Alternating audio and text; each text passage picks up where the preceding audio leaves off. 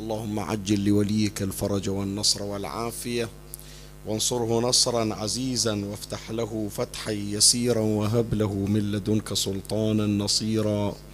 رب اشرح لي صدري ويسر لي أمري واحلل عقدة من لساني يفقه قولي. يا كاشف الكرب عن وجه أخيه الحسين اكشف كربي بجاه أخيك الحسين. يا مفتح فتح يا مفرج فرج يا مسبب سبب يا ميسر يسر الفتح والفرج من عندك.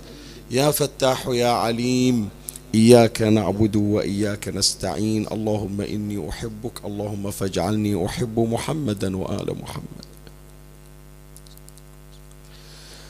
صلى الله عليك يا سيدي ويا مولاي يا رسول الله.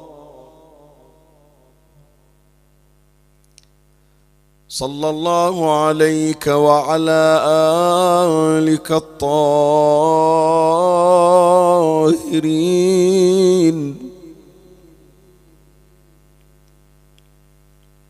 فاز من اعتصم بكم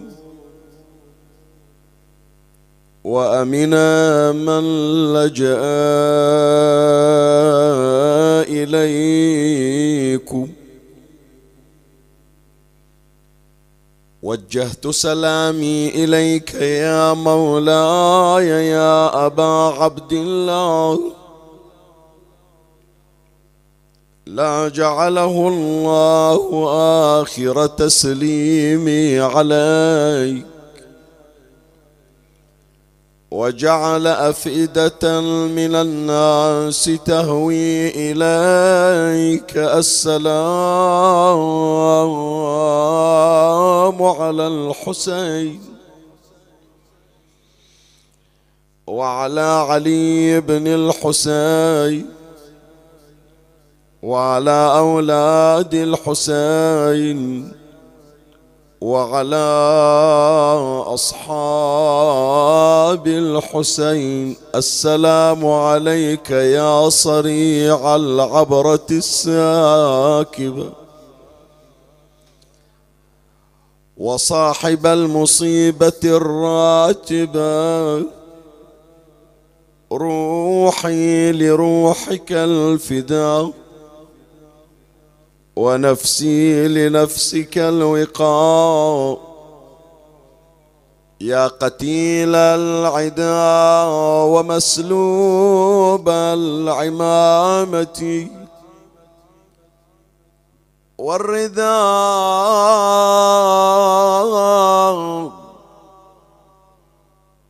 يا ليتنا كنا معكم. فنفوز فوزا عظيما. يا مظلوم يا مظلوم يا مظلوم يا غريب كربلاء.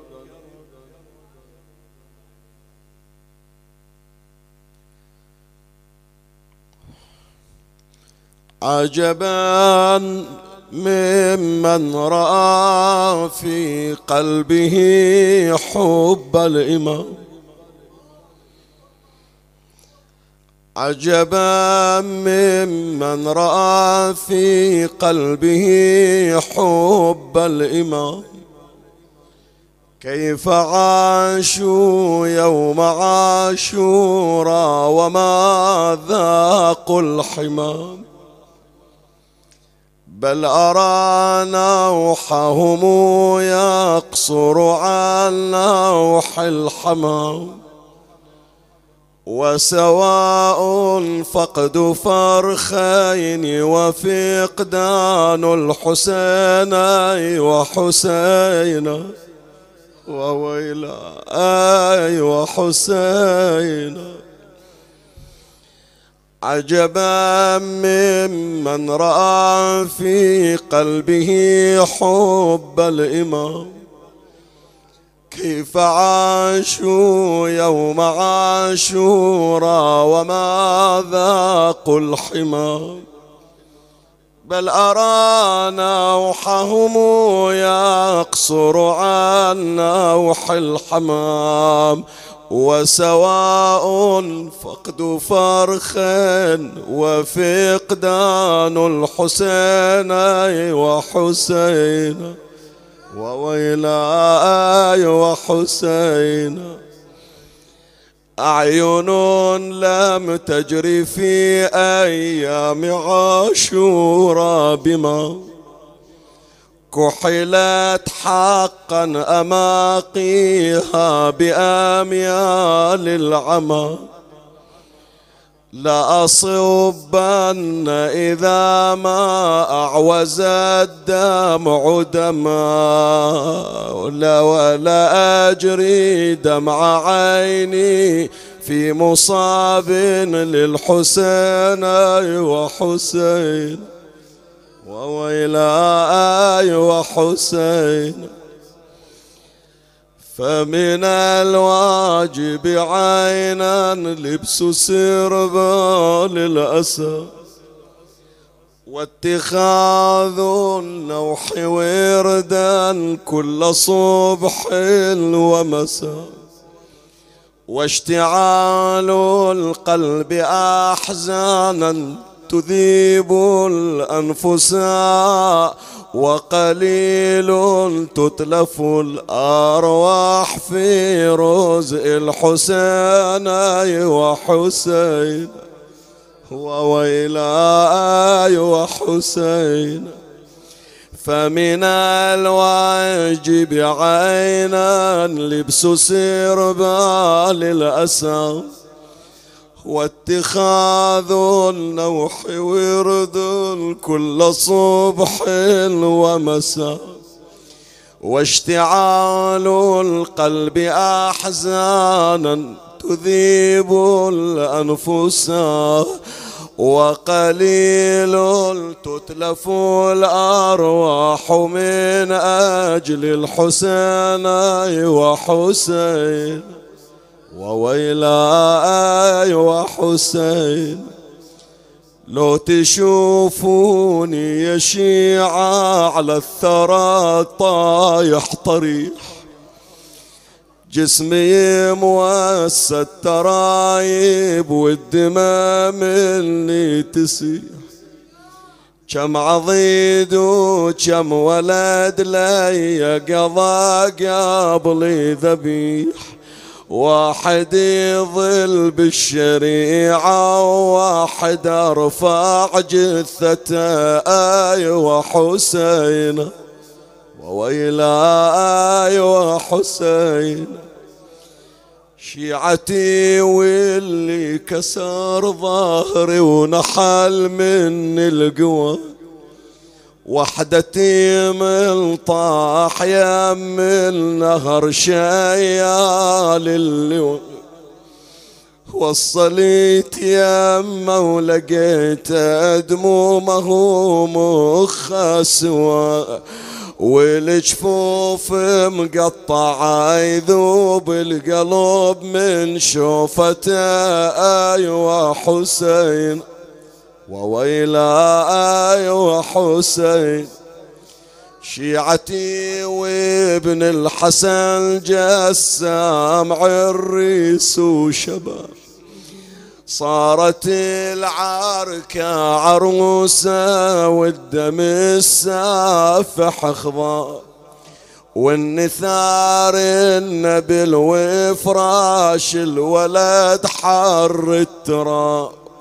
وبين شامي وبين كوفي وبين خطي زفتا آي وحسين وويلا آي وحسين. شيعتي واللي فطار كبدي ونحل من الجسد. وحدتي من طاح يم وحد شيعتي واللي فطار كبدي ونحل من الجسد. من وقع لأكبر علي رايح ترى من الجلد. بدر كامل ما بقى عند الخلق مثله ولد. بالوطية ظل رمية بلس يطوح والنتاي وحسين وويلاي وحسين شيعتي لازم يوصلكم خبر عني وعلم. طفل عبد الله على صدر فرانا حرب سهم. شفته قلبي تقطع واستهل دمعي بدم. كسر قلبي يوم لولا نور عيني رقبته أيوه حسين. وويلا أيوه حسين.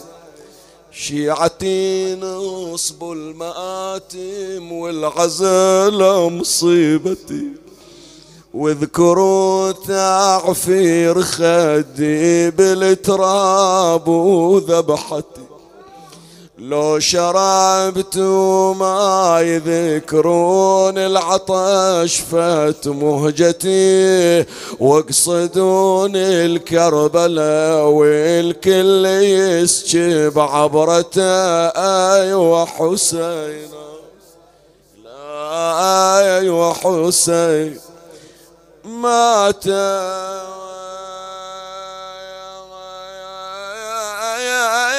لولاك الفرض يا حسين. لولاك الفرض يا حسين.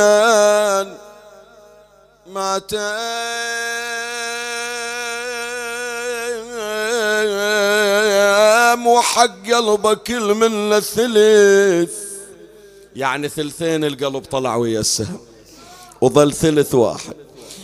ولا يقول لا كل قلب الحسين طلع. اي وحق قلبك المنة ثلث ما يتم إلك بقلوبنا يا حسين. ما تم ننوح عليك كل صبح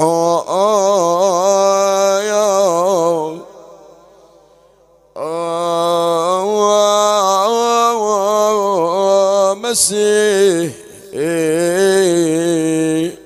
هالايام يتأكد هالبيت أكثر. هالايام. ليش هالايام؟ شوف ما يعطيك قلبك إلا تقعد في البيت وتسمع.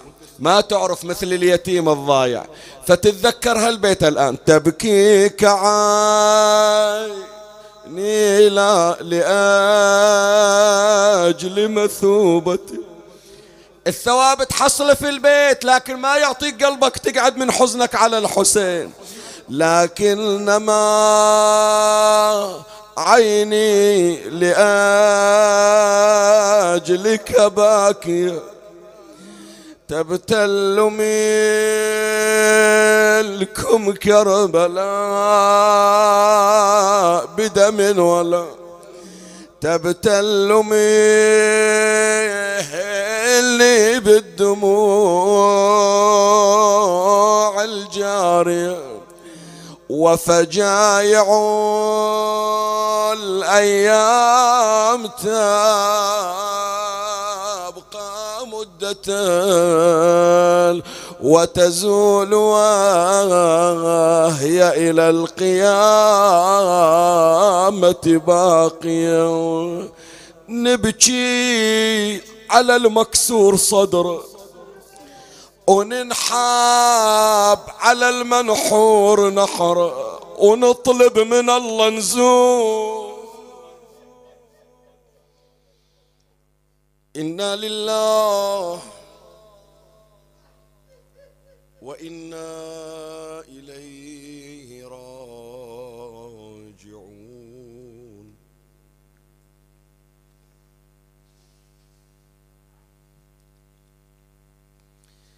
أعوذ بالله من الشيطان الرجيم.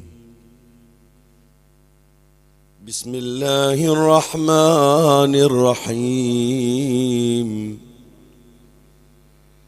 أومن كان ميتا فأحييناه وجعلنا له نورا يمشي به في الناس كمن مثله في الظلمات ليس بخارج منها. كذلك زين للكافرين ما كانوا يعملون.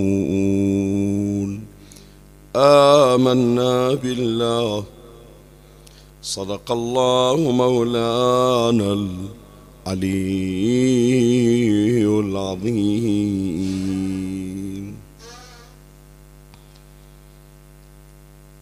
عنوان محاضرة هذا اليوم. كيف تصنع لنفسك حالة نورانية؟ لا شك ولا شبهة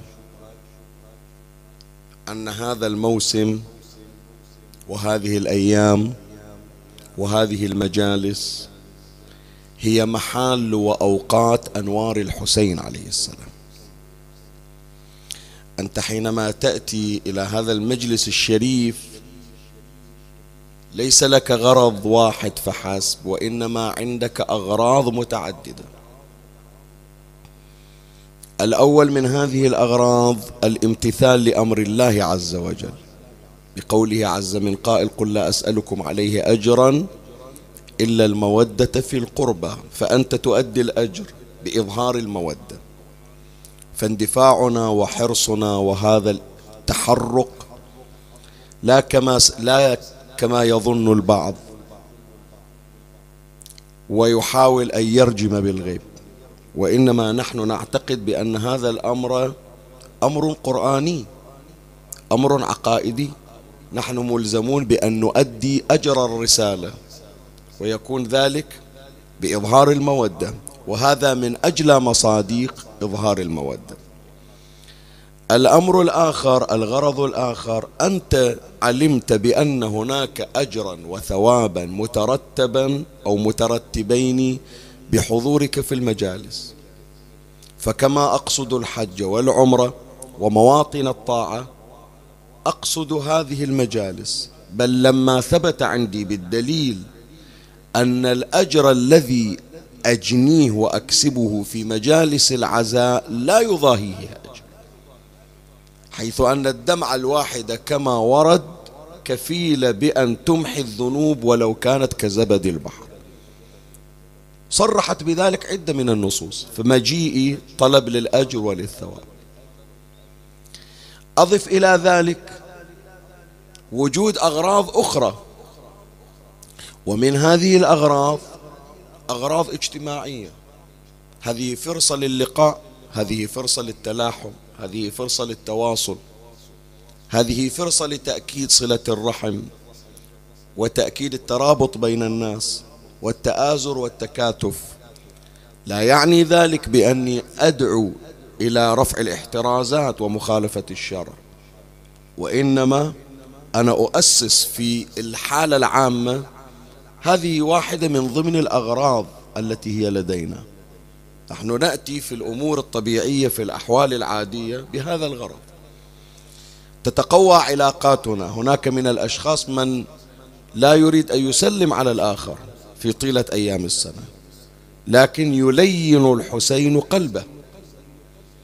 إذا جاء ذلك الشخص الذي يعد خصما عند ذلك المخاصم والمخاصم كان قد نصب له أو أعد له مضيفا الحسين يلزمه بأن يخدم كل وافد سواء كنت تحبه أو كنت على خصام وعداوة معه. فهذه فرصة. ولهذا تجد أن النفوس تشمئز من حالة الخصام وحالة العداوة في أيام عاشوراء أكثر من أي وقت. آخر. شلون؟ أنت تسمع أن واحد عنده خلاف ويا شخص وهذا الخلاف استمر لسنوات. يمكن صارت حالة العداوة الموجودة بينهم شيء مستأنس لكن يجي محرم وهذا الشخص المخاصم يمر مثلا يوزع ماي على حب الحسين ويمر على عدوه وما يعطيه ماي يقول لا الآن ما نتسامح وياك لأن طلع الأمر من كونه حق إلك إلى كونه حق للحسين عليه السلام. فإنصافا هنالك هنالك غرض اجتماعي من حضورنا وتواجدنا في مجالس العزاء إلى عدة أغراض أخرى. وإنما من ضمن الأغراض يا إخواني أن حضورك إضافة إلى الغرض الاجتماعي والغرض العقائدي والغرض الولائي هناك غرض نوراني. أنت حينما تدخل في مجلس العزاء وحينما تعيش أجواء العزاء على الحسين عليه السلام تتحصل على حالة نورانية مميزة. شنو يعني حالة نورانية؟ إيش أستفيد من الحالة النورانية؟ شلون أحصل على الحالة النورانية؟ هذا إن شاء الله ما سوف نبحثه في أثناء الكلام.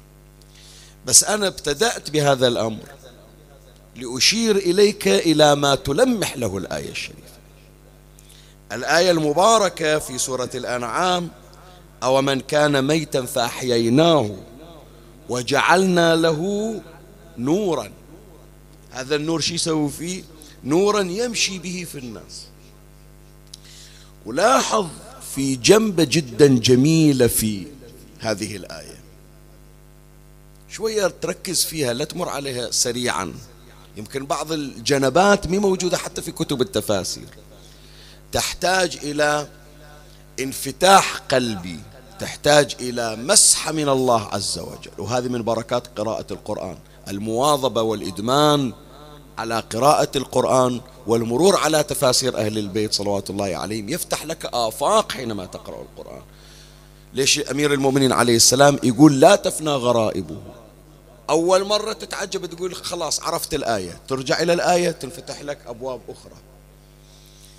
شنو اللفتة الجميلة الموجودة في الآية الشريفة؟ الإنسان يا جماعة أهم شيء عنده في الدنيا شنو؟ حياته. أهم شيء عند الإنسان في الدنيا شنو؟ الحياة.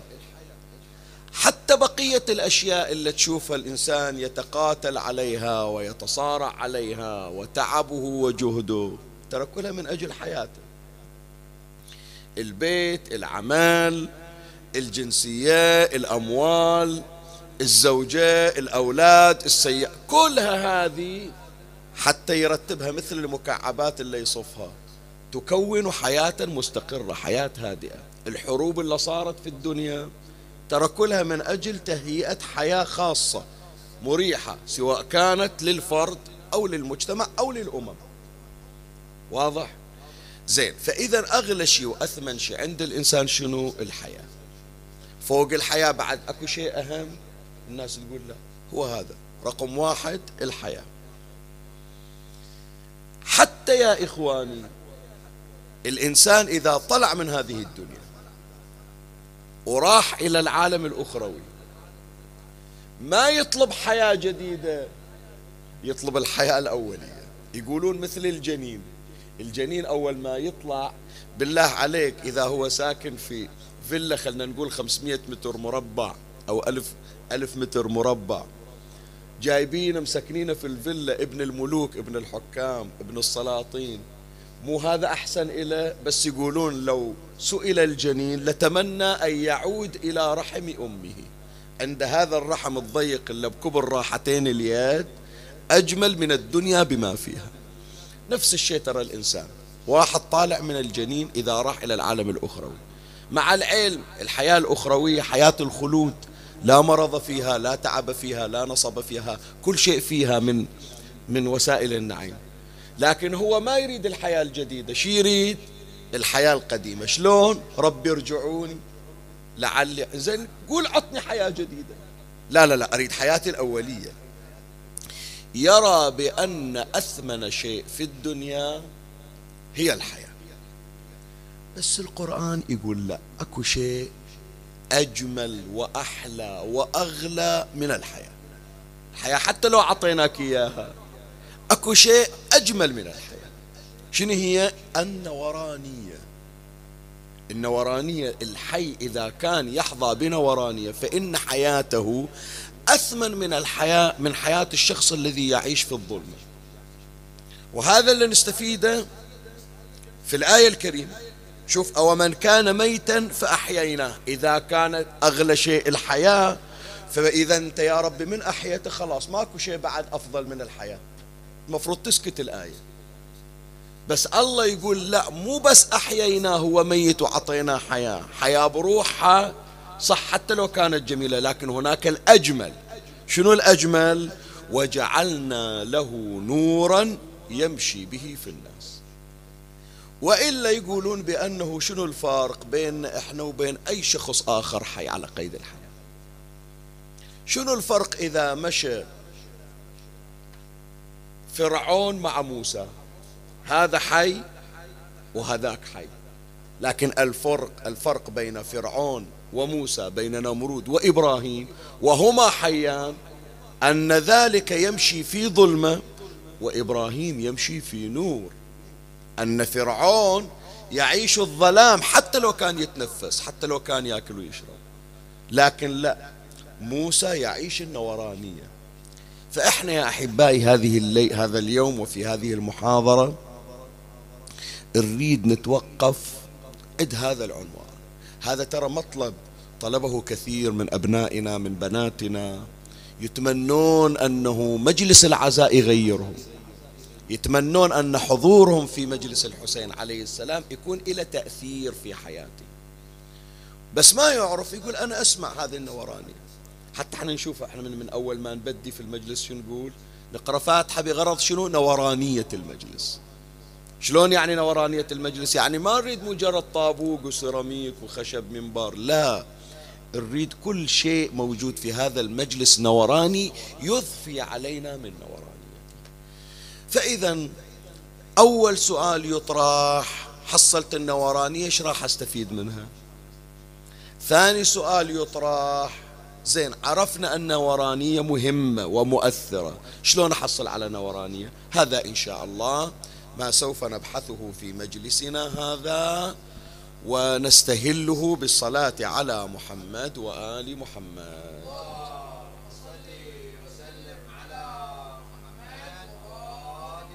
أول ثمرة من ثمرات النوراني. ليش أنت تريد النوراني؟ ليش أنت تطلب النوراني؟ خو شيخنا أنا آكل وأشرب. أنا أروح وأجي. بعد تعال سوي روحك نورانية. ليش؟ لا النورانية تعطيك أشياء تفتقدها من غيرها. يعني حتى لو كنت حيا ذاك البعيد بلا نورانية لا تتحصل على هذه. أول ثمرة من ثمرات النورانية شنو هي؟ الهداية.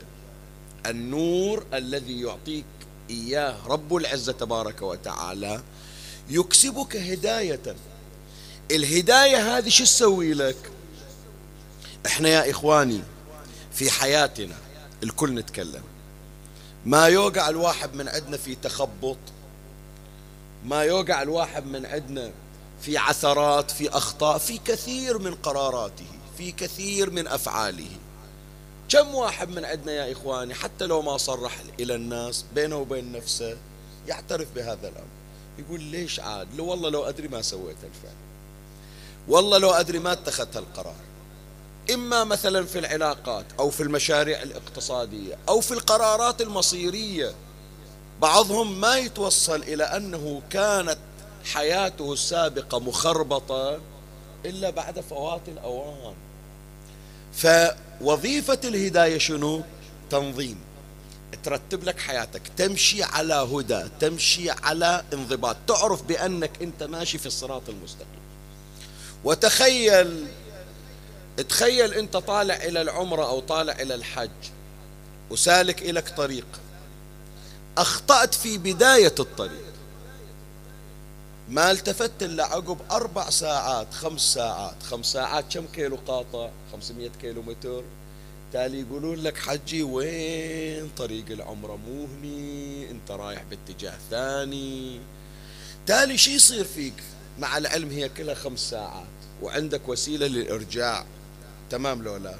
شو تقول في هذا الشخص؟ اللي أول ما أسس حياته إلى أن وصل ستين سنة سبعين سنة هو في تخبط.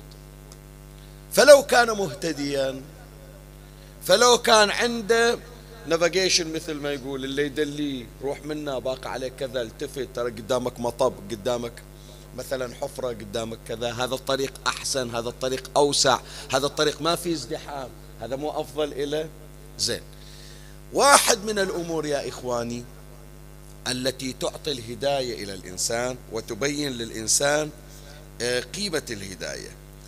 نقول بأن النورانية تعطي الهداية. شلون؟ شلون تعطينا نور الهداية؟ النورانية إحنا نقول نريد نورانية في مجلس العزاء. شلون يعطينا الهداية؟ شيخنا شلون أحصل على الهداية من وراء النور الإلهي؟ أول صورة من صور الهداية عن طريق النور الرباني ونور أهل البيت صلوات الله عليهم انكشاف الحقيقة. الحقيقة تكون واضحة أمامك. أنا الآن حينما أعتقد بشيء وحينما أتمسك برأي وحينما أدخل في صراعات تجعلني في خصام مع أقرب الناس إلي. والمشكلة لا يزعلون بس هذا واقعنا ترى. واقعنا سواء كان في هذا المذهب في هذا الخط أو في خطوط أخرى ومذاهب أخرى. كم من ناس دخلوا في صراعات حزبية وفي صراعات تنشئها تنشئها التيارات وقضوا حياتهم. اليوم ما يخالف خلى ينكشف الغطاء وخلى يرفع القلم ونكشف المستور. في بعض الأشخاص يا إخواني جل حياتهم يعني جل تأسيس الحياة. إحنا الآن جايين الحمد لله رب العالمين في مآتم العزاء مؤسسين من الصغر من الصغر مربينا أهلنا ومرتبين أنفسنا على أن حياتنا مأتم مسجد استقامة تمام لولا؟ طاعة الله البعد عن معصية الله. هذا أسس حياته في فترة الشباب على شنو؟ أن الدين لا يكون إلا بالصراع مع فلان. تريد تصير أنت مقبول عند الله عز وجل؟ تريد تصير أنت مقرب من الله عز وجل؟ فلان اللي مو وياك في تيار لازم تحاربه.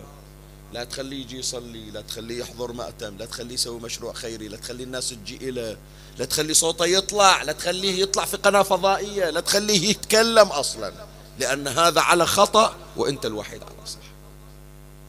ولهذا إحنا من نذكر الخطأ الفادح اللي وقعت فيه فكرة الدواعش. غير التسمية شوف نفس المنهج موجود عندنا وعند غيرنا لو لا. إحنا يمكن ما وصلنا إلى مرحلة الذبح مثل ما كانوا يسوون ولا وصلنا إلى مرحلة التفجير. لكن المنهج المتبع الذيلاك وهو إقصاء الآخر موجود عند بعضنا. فأنت إذا تماديت فيه راح تصير داعشي ثاني. والفرق وال وال والمشكلة تدري وين؟ أنه مو يذبح مثل المجرم والمجرم يعترف بأنه مجرم ويستحق العقوبة ولهذا يعيش متخفي وينكر. شوف المجرم القاتل من يوقفونه في المحكمة ويحاكم القاضي. يقول ما سويت ما فعلت. ويدري بأنه قاتل. وهو يدري بأنه قاتل. الفرق بينه وبين هذا الشخص المنحرف عقائديا شنو؟ مو ينكر. يقول أتقرب بذلك إلى الله عز وجل. إمامنا الحسن عليه السلام يقول لأخيه الحسين صلوات الله عليه لا يوم كيومك يا أبا عبد الله يزدلف لقتلك ثلاثون ألف. شغلي في هالكلمة. كل يتقرب إلى الله بسفك دم يعني يقول حجتنا ما تنفعنا عمرتنا ما تنفعنا صدقاتنا ما تنفعنا صلواتنا ما تنفعنا ماكو شيء يقربنا إلى الله إلا ذبح الحسين ابن علي. أذكر لكم أحبائي اللي ويانا على البث واللي تسمعون يمكن بعضكم أول مرة يسمع هالمعلومة ويستغرب من عندها. أنتم سامعين بأنه مولاتي زينب عليه السلام يوم إجت إلى الكوفة أهل الكوفة تصدقوا على أيتام الحسين. وصارت مولاتي زينب عليه السلام تستخرج الطعام من تمر وجوز من أفواه الأطفال وترميه في وجوه أهل الكوفة. وتقول يا أهل الكوفة أما تستحون إن الصدقة علينا حرام. اللي يمكن أول مرة تسمعون تدري بأن في بعض الأشخاص نذروا لله إن ذبح الحسين أن يخرجوا صدقة؟ أعيد لك الكلمة. ناذرين نذر. ناذرين نذر. شلون انت ناذر إذا الله عطاني زيارة الحسين إذا الله عطاني الحج أبرجع مثلا وبسوي مجلس بطعم الناس بتصدق. هو يقول لك أكثر عمل مقرب إلى الله عز وجل ذبح الحسين. وإذا الله بلغنا وذبحنا الحسين راح نطلع نذر صدقة شكر لله على هذا الفعل. شو تقول أنت؟ هذا نفس الفكرة اللي كانت موجودة ترى أكو ناس الشكل أكو ناس ترى إذا قاموا بتفجير أبرياء وذبح أبرياء يطلع فيما بعد الحلاوات. وإحنا نخاف أنه نعيش في هذه الحالة يا إخوان. فواحدة من فوائد النورانية أنها تعطيك وضوح الحقيقة. الشخص اللي عنده حالة نورانية يعرف بأن هذا الفعل لازم يتوقف عنده فعل إجرامي. وهذا الفعل لابد أن يقدم عليه لأنه فعل إيماني. هذا واحدة من آثار النورانية في الهداية.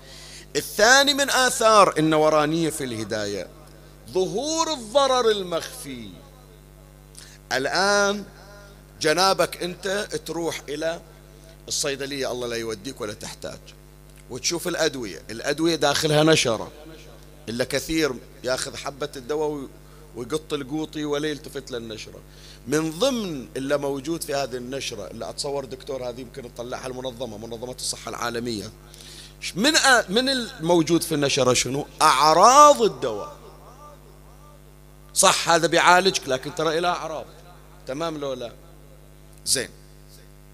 كل فعل إحنا نقدم عليه مو دائما منكشف أمامنا. قد يكون واحد مقبل على شيء يحبه ثم يكتشف بأن السوء في هذا الشيء الذي هو يقول إذا ما تعطوني فلانة ترى أنا بقتل روحي. ما أشوف حياتي إلا إذا تزوجت فلانة. ثم يرى بأن هذه الفلانة إلا كان سيقتل نفسه من أجلها مو سبب لسعادته سبب لشقائه وتعاسته. بعض الأفعال يا إخواني الإنسان يقدم عليها لأن نفسه تدفعه. أحيانا يحط في بال أرقام ومعادلات. أنتوا قولوا لي أنتوا أخبر من عندي. كم من مشروع صارت إلى دراسة جدوى وقدموه إلى مكتب استشاري ودفعوا عليه فلوس وجابوا دراسة دراسة يمكن استمرت خمس سنوات. بعض الدراسات تستمر ما تسمع أنت يقول لك خطة خمسية وفي خطة عشرية يعني حاطين دراسة لعشر سنوات قدام. تاليها يكتشفون وجود ضرر أن هذا المشروع فاشل. ما أريد أذكر لك روح اقرأ. عباقرة اليابان تجار اليابان أثرياء اليابان اللي سووا مشاريع بالمليارات. بالمليارات دخلت فيها حكومات ودول. تالي طلع قال تبين بأن مشروعي فاشل. ما كنت أدري أنا. من آثار النورانية أنها تكشف لك الضرر الواقع في الشيء. الله يبين لك يقول لك شوف ترى هذا الفعل لا تسويه ترى في ضرر راح تشوفه. مو موجود عند غيرك لكن صاحب النورانية ينكشف له الضرر. ولهذا يقولون يا جماعة من معاني عصمة المعصوم. ليش المعصوم ما يرتكب الذنب؟ واحدة من المعاني أنه أنا هذا الأكلة اللي أشوفها أجمل أكلة ما أشوف أضرارها لكن يراها المعصوم بالنورانية. يشوف الضرر فالضرر فيندفع الإنسان ويندفع المعصوم عن الوقوع في الضرر لأن الضرر منكشف أمامه. الآن شوف الطفل يجي يحوس في في البلك في الحبة. تمام لولا؟ ليش؟ لأنه يشوف هذا البلاك هذا كذا مذهبة وفيها حبة وتتفرر ومثل اللعبة عنده. مو مبين الضرر. لكن نقول له هذا أنت تحط إيدك في البلاك ويمكن في صعقة كهربائية تودي بحياتك حط إيدك في الجمر أو في النار. الطفل ما يحط إيده في النار لكن يحط إيده في الكهرباء. ليش؟ يقولون الضرر مخفي في الكهرباء. لكن ظاهر في النار. إحنا ترى في حياتنا هالشكل. أكو بلكات واجد إحنا نضغط عليها. ليش؟ لأن الضرر مخفي. لكن حينما ترزق النورانية ترى الخطر بمظهر النار. فلهذا يقولون أهل الولاية أمير المؤمنين سلام الله عليه هالشكل يشير. فهم والنار كمن رآها فهم فيها معذبون. ما يشوف ذنب. هذه اللي تجيه تغريه هذا الشاب المتدين اللي يدخل على موقع إباحي أو على مشهد خلاعي ما يشوف واحدة حلوة قدامه تعرض مفاتنها. يرى نارا أمامه فلهذا يفر منها. ببركة شنو؟ ببركة النورانية. أن الضرر يظهر أمامه. الثالث وهذا من أجمل الأمور الموجود في الهداية التي نكسبها من النورانية. الثالث شنو؟ أنت الآن شو اللي يخليك تجي إلى المأتم؟ خصوصا في الوقت الحار. إحنا عندنا في مجلسنا قبل أزمة كورونا كان بعض نذكرهم يعني الله يشهد يعني. نذكرهم ونحن لهم وهذه أيام إحنا نحن إلى من كانوا يملؤون المجالس. وأقول لك شي حجي حطها في بالك. تذكرها السنة هذه تذكرها يمكن الجاي. إن شاء الله الجاية ما, ما نحتاج نتذكرها أصلا إذا ارتفع هذا البلاء. تذكر العام الماضي؟ لين خلص محرم شو نقول؟ الله يعودنا وياكم على حال أحسن من هذا الحال. السنة بينت هالحكاية السنة بينت هالكلمة الله يعودنا وياكم إن شاء الله على حال. اللي راحوا لزيارة وينهم زوار اللي كانوا ويانا في رحلة الإمام الرضا عليه السلام زيارة مشهد. يوم بغينا نتفارق في المطار.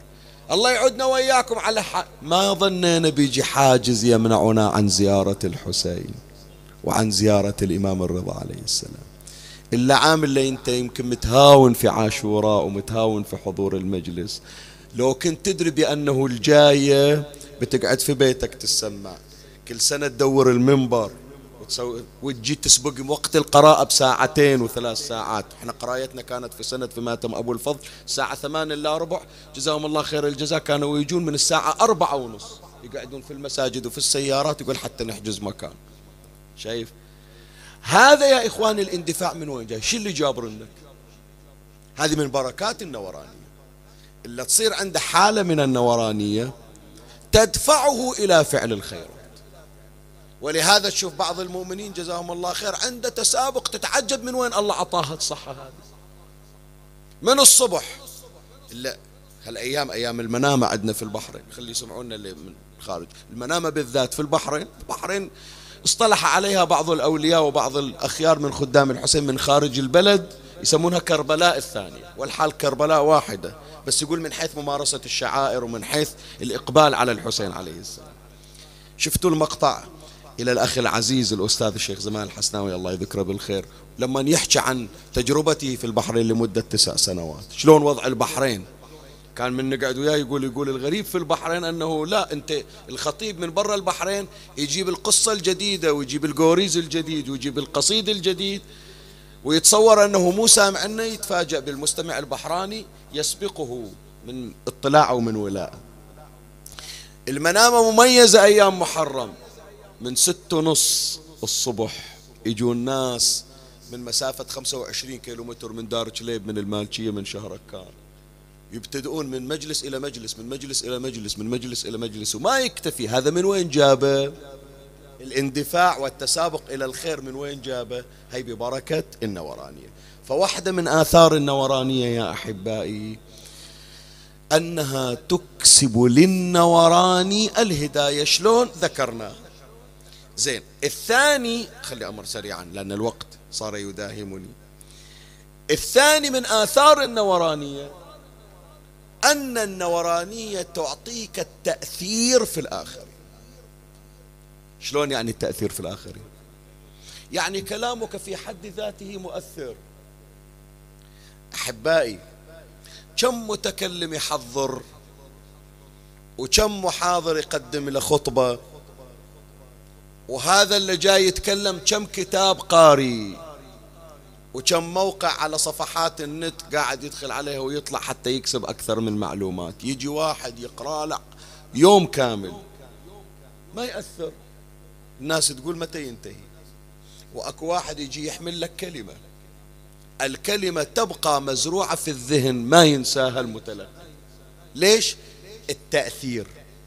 شيء التحضير شيء العلم شيء والتأثير شيء آخر. المتكلم يقول لك أنا أقدم لك كلام أقدم لك خطبة لكن هل تستطيع أن تؤثر فيه هني الكلام هني الرباط؟ الأنبياء مو محتاجين إلى أنه يجون يقرأوا محاضرة نفس الشيخ ياسين تمتد له ساعة وفوق الساعة. يجي يمكن يوقف كلمة واحدة. إمامنا موسى بن جعفر عليه السلام كلمة واحدة لا جاب خطبة ولا جاب مطولة أبد. هو هذا. لو كان عبدا لاستحى من مولاه ومو إلى مو إلى إلى الخادمة قال روح قولي له. روح قولي روح قولي له. لو كان عبدا لاستحى من مولاه خليه يقولونها إلك أنت الآن. خلي أجي أشتغل عليك من الصبح إلى لو كنت عبدا لاستحيت من مولاك لو كنت ما تأثر. لكن التأثير في النوراني. بكلمة واحدة تغير مجرى حياة أمم. أمم. شرفك هذا شوف نهج البلاغة الآن مال أمير المؤمنين سلام الله عليه. يعني. كله يمكن 400 صفحة. شو مسوية في الدنيا؟ شو مسوية في الدنيا؟ أنا أقول لك بعد أكثر إمامنا الحسين عليه السلام خطب خطبة واحدة. خطبة واحدة كلها تجي في صفحة واحدة بس. وإلى من؟ إلى ثمانين ألف. شوف إيش سوى الحسين في الكون. الحسين عليه السلام حرك نفوس من الشرق والغرب. بحكاية واحدة ألا ومن كان باذلا فينا مهجة. لا قال وينكم؟ أنا وين أم الزهرة ما حفظتش أبدا. ألا ومن كان باذلا. التأثير قام يجذب النفوس وجعل أفئدة من الناس تهوي إليه. فوحده يصير الكلام مؤثر. الكلام إذا كان نوراني مؤثر وأكثر الناس نورانية هم محمد وآل محمد.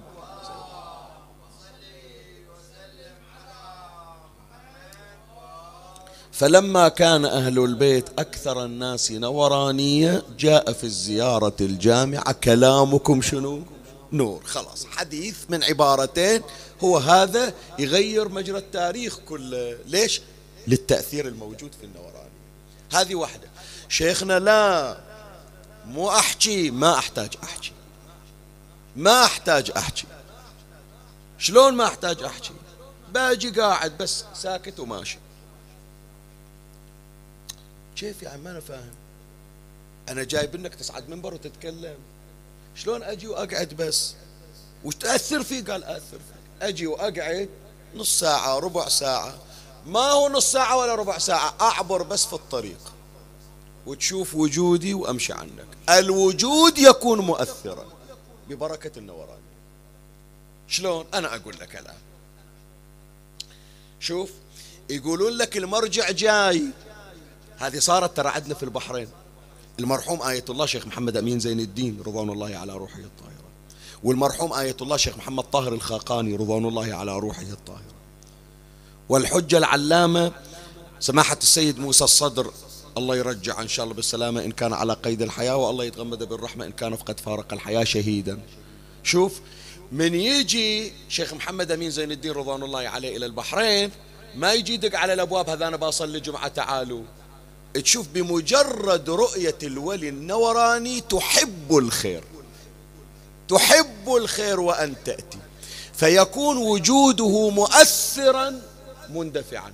كم واحد كان ما يحضر في المسجد وما كان يحضر يصلي صلاة جمعة؟ لكن يوم سمع فلان مرجع جاي فلان مؤمن جاي اندفعت نفسه فأثرت فيه. شوف أحيانا يجي واحد مظلم بذنوبه.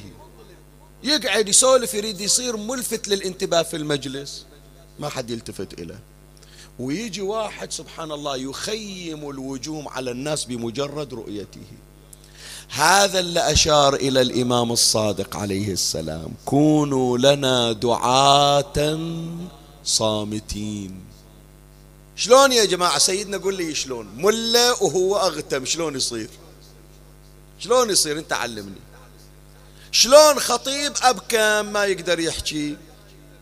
بعضهم من المفسرين للحديث يقول يعني بالعمل خلي شغلك هو اللي يعرب عن كلامك. هذا واحد من التفسيرات. بس التفسير الخفي أن يكون لك نورا أن يكون لك نور مؤثر بمجرد رؤيتك. أكو ناس يا جماعة ويمكن شفتوا حتى أتجاوز هذا المطلب أكو ناس سبحان الله ما عنده علاقة وياك بس أنت تحضر في الزيارة تجي إلى حرم الحسين عليه السلام أو تروح مثلا إلى العمرة هو لا كلمك ولا تعرفه ولا يعرفك أصلا. بس تشوفه لازم القرآن ويقرأ القرآن. انت تتكهرب تصير مغناطيسية. ما تشوف روحك تقول ما دام هذا يقرأ قرآن. خلي أقرأ قرآن. صاير لو مو صاير؟ زين انت رايح مستمل أصلا انت قاعد من عصر في حرم الحسين وبتقوم تطلع جو واحد تشوفه يزور الحسين ودموعه تصب خلني أزور. والله شوقنا للزيارة هذا شنو؟ هذا دعاء صامتين بغير تكلم. نفس الوجود إلى نورانية. أيضا التأثير في الآخرين يا أحبائي يكون من ضمن صور آه، التأثير. يقول تأثير غير مباشر. وهذه تمني راح أترك الباقي إن شاء الله في المجلس اللي راح يكون بعد ساعتين في مأتب المحموديات في كرانة إن شاء الله أتي على تمام المطلب. لأن البحث شوي طويل وأنا حتى يصير في بال الإخوة أنه محاضرات الليل تختلف عن محاضرات النهار. أحاول أكون أكثر تنوعا وأكثر فائدة للآخرين. أسأل من الله ببركات سادتي صلوات الله عليهم أن نتوصل إلى إثارة أكثر الرسائل وأكثر الإثارات ببركتهم صلوات الله عليهم. هذا يهمني في نهاية المطلب حتى أختم. أن يكون للنوراني تأثير غير مباشر. شلون؟ شوف إحنا في مثل هالأيام أيام محرم وغير أيام محرم في مجالس العزاء. عندكم مريض. مر عليك لو لا. عندكم مريض ادعوا له. ندري من هو هالمريض. نعرف اسمه شنو. ندري مرضه شنو. ندري هو في البحرين لو برا البحرين. ابدا. لكن تصير حالة من النورانية فتدعو بما في نيتك. النور الذي يخرج منك كداعي وكحاضر في مجلس العزاء يصير مؤثرا لذلك الشخص الذي بينك وبينه مئات الكيلومترات. فيشفى ببركة نورانيته كم واحد بواحد لا نعرفه تالي ندري عنه. قل ترى فلان مريض وصوا الجماعة في محرم في العزاء في المأتم دعوا إلى رحمة. دعت الناس إلى ولا تعرفه. ويمكن واحد من الداعين إلى عنده مشكلة وياه لكن دعا بصدق في أثناء النورانية فحصل على أثر النورانية. هذا يسمونه أثر شنو؟ غير مباشر. ولهذا يا أحبائي خلاص شوف زبدة المجلس كله هذه الكلمة. إحنا الناس تنظر في هذه الأزمة إلى النقاط السوداء وإلى الجوانب المظلمة. دائما خلي يصير عندكم تفاؤل حتى في الشدائد. يا إخواني واقعة عاشوراء تعطي تفاؤل للناس. شلون؟ شوف الحسين عليه السلام لما زوج القاسم في كربلاء. بالله عليك يوم مصيبة ويوم فواتح يوم زواج. إحنا مو يوم القاسم نقيم مراسم عرس القاسم الصوري وعقد له على البنت المسمات حسب رواية العلامة المجلسي والشيخ الطريح وسيد هاشم وصاحب العوالم في إيه، أنوار العوالم الشيخ البحراني. زين. بالله عليك هذا أنت ما تفكر. حتى لو نقول بأن الحسين سوف ينتصر. زين تو مقتول الشباب تو ولد اللي قاعد ملأ البيداء بالبكاء عليه. عندك فاتحة شايف واحد يوم الفاتحة يروح يسوي معاريس. أنتوا يلي تسمعون كم واحد وكم واحدة تأجل عرسها إلى أشهر كل مرة تصير فاتحة. الحسين عنده في يوم واحد كم فاتحة؟ 18 فاتحة. 18 فاتحة من أهل بيته. وهو الوحيد يعني هو اللي يقيم الفاتحة.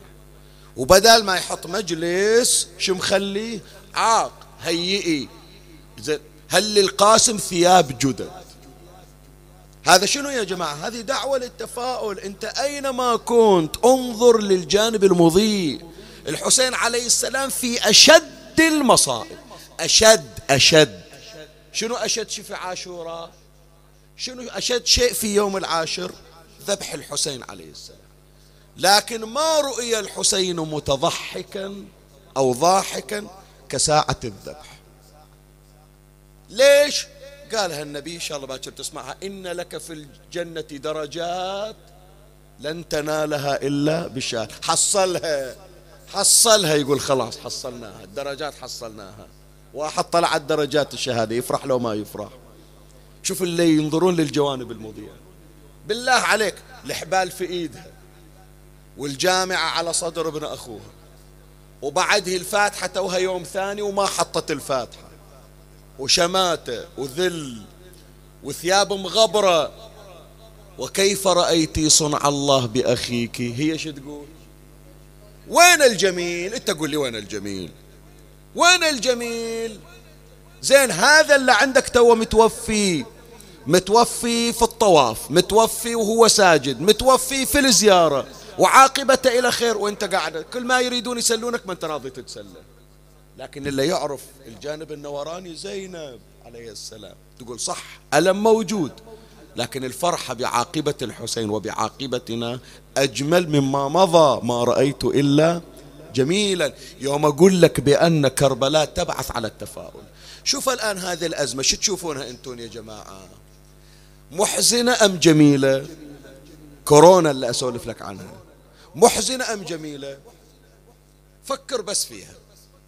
سابقا مراكز النور في كل عام وين الحسينيات إلا في البحرين كم حسينية عندنا في البحرين ما أضبط العدد.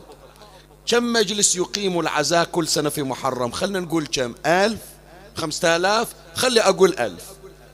أنت عندك كل سنة مركز ألف مركز نوراني في البحرين. صار كوفيد 19 كم مركز نوراني السنة عندك؟ بالله عليكم يا جماعة إذا كان قراءة القرآن تضيء لسكان السماوات كما تضيء النجوم لأهل الأرض في الحديث. شوف لما ذكر الحسين طيلة اليوم شوف كم مركز نوراني عندك الآن في هالبقعة الصغيرة في هالجزيرة الصغيرة البحرين. صح أنا أقول لك ألم وأسف لكن لا تحرم نفسك من التفكير في عطايا سيد الشهداء.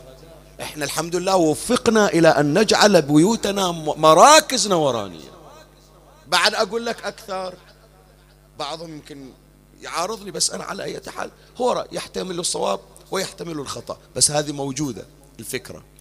سابقا الناس لما كانت تطلع بدون قيود كانت معرضة إلى المعاصي أكثر. أبسط مثال هذا اللي عادة يطلع ويشرب خمر والعياذ بالله. وذاك اللي يروح إلى أماكن الدعارة والعياذ بالله. وذاك اللي يلتقي بأصحاب السوء والعياذ بالله. وهذاك اللي يطلع حتى يشتري له المخدر والعياذ بالله.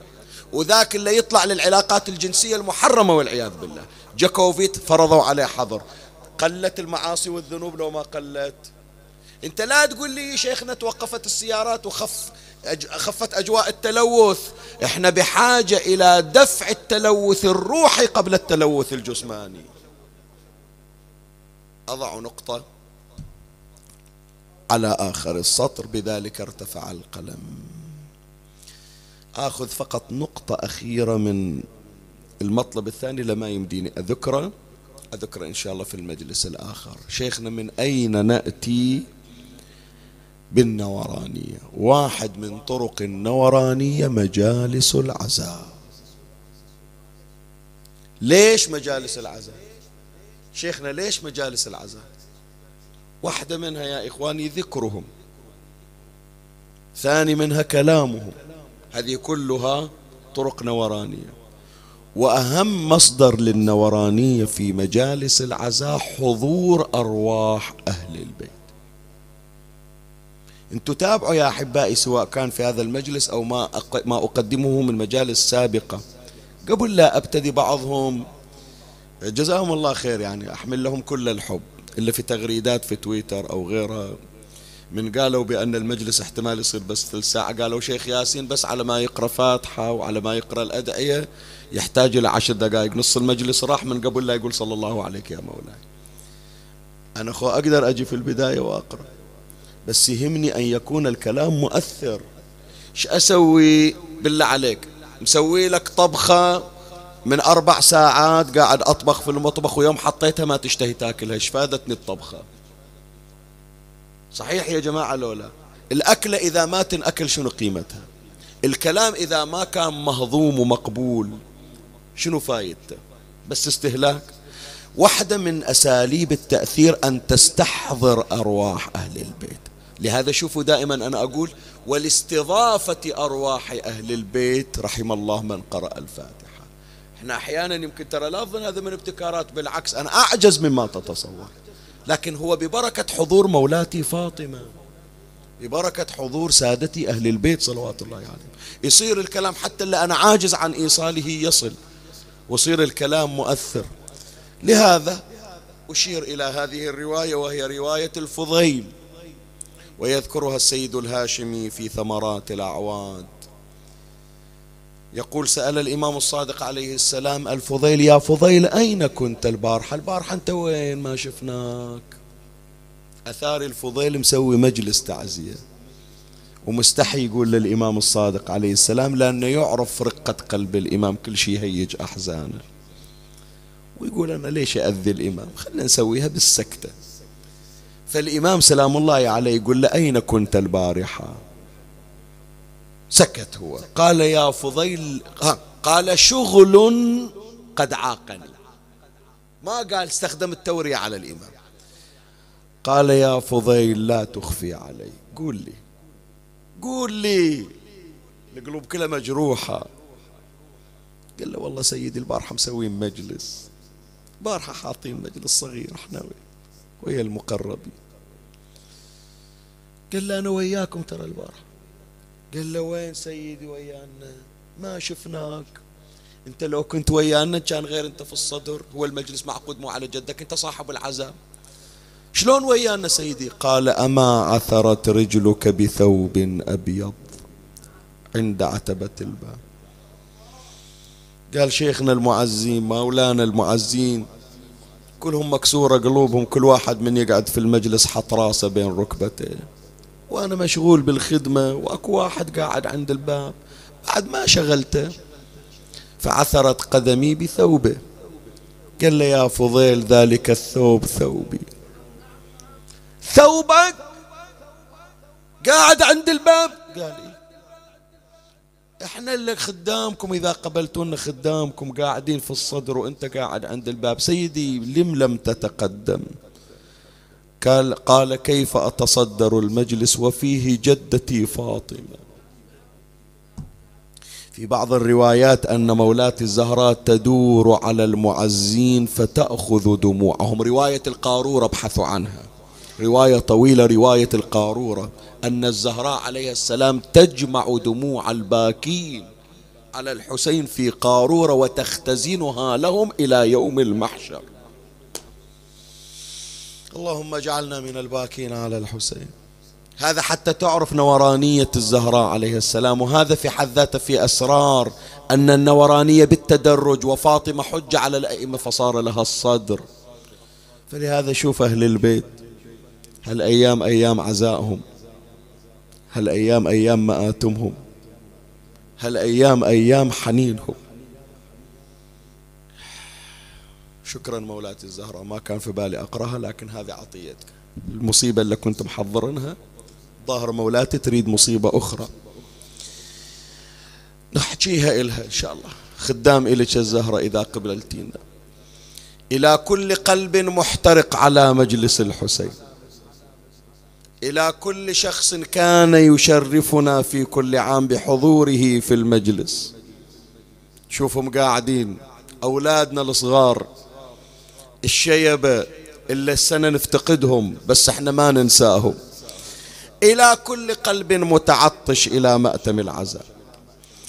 خلينا نتذكرها هذه كانوا يرددونها قبل عاشور خلنا نقراها إحنا. أبو علي يمك أنا واشتاق لك. في كربلاء وأنا في الحرم وبعدي من يقولون قوم نمشي ما أقدر أقول. شلون السنة محروم من كربلاء.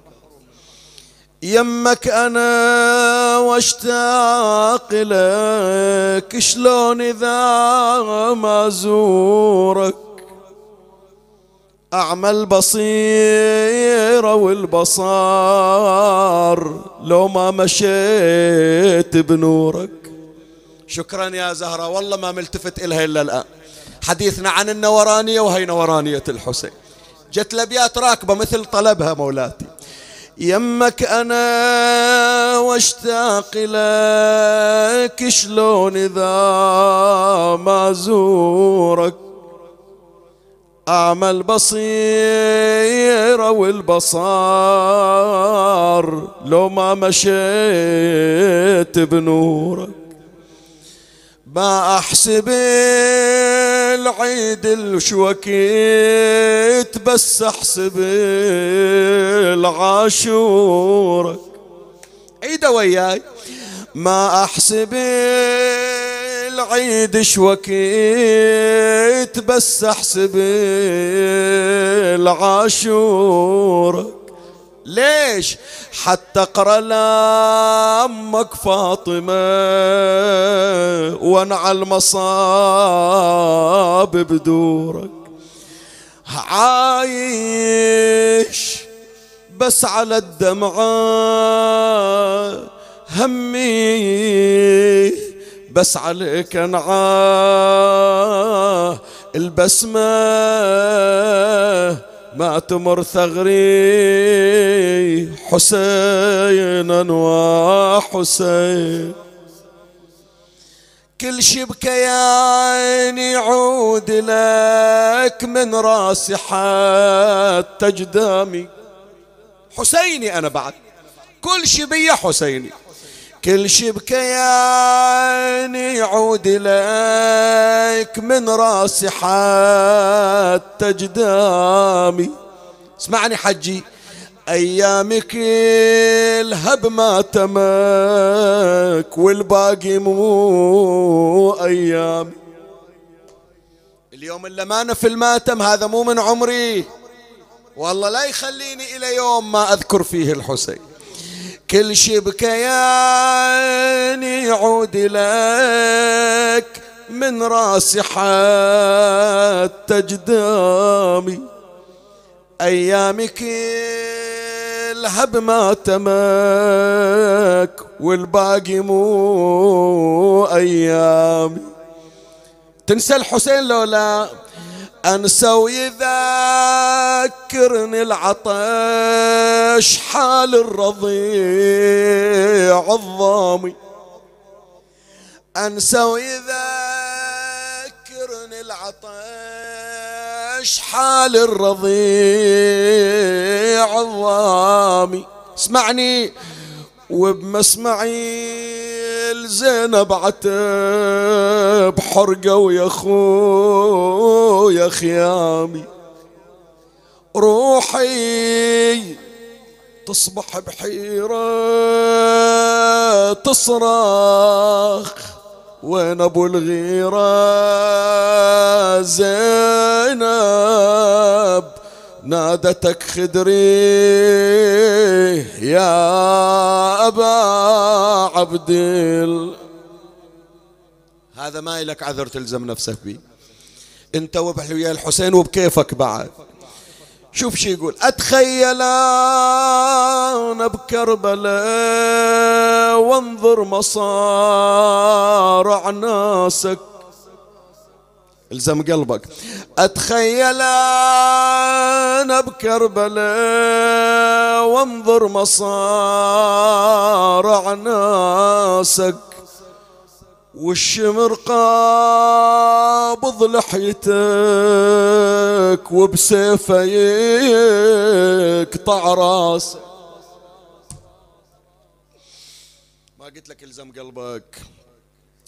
الله يعينك مولاتي إذا تسمعين. سامحيني سيدتي. أتخيل أنا بكربلاء وانظر مصارع ناسك والشمر قابض لحيتك وبسيفيك أركض وزلزل كربلاء وإحساسي ويا إحساسك وأصرخ ونادي في الملأ شو ما نهاض عباسك؟ وينك يا أبو فاضل يا ما ترضى على أخوك؟ إيه ضامي وقطعوا نحره. طالعني شوف إيش أسوي؟ تالي يبكي. ضامي واقطعوا نحرك. خنصور طايح بكترك. صدرك ريت لصدري حسينا وحسين سمعنا اليموت يشاهدونا عند المنازع يحضرونا. قطرة مية يشربونا. ما شفنا الينازع يذبحونا. بالخيل صدره يكسرون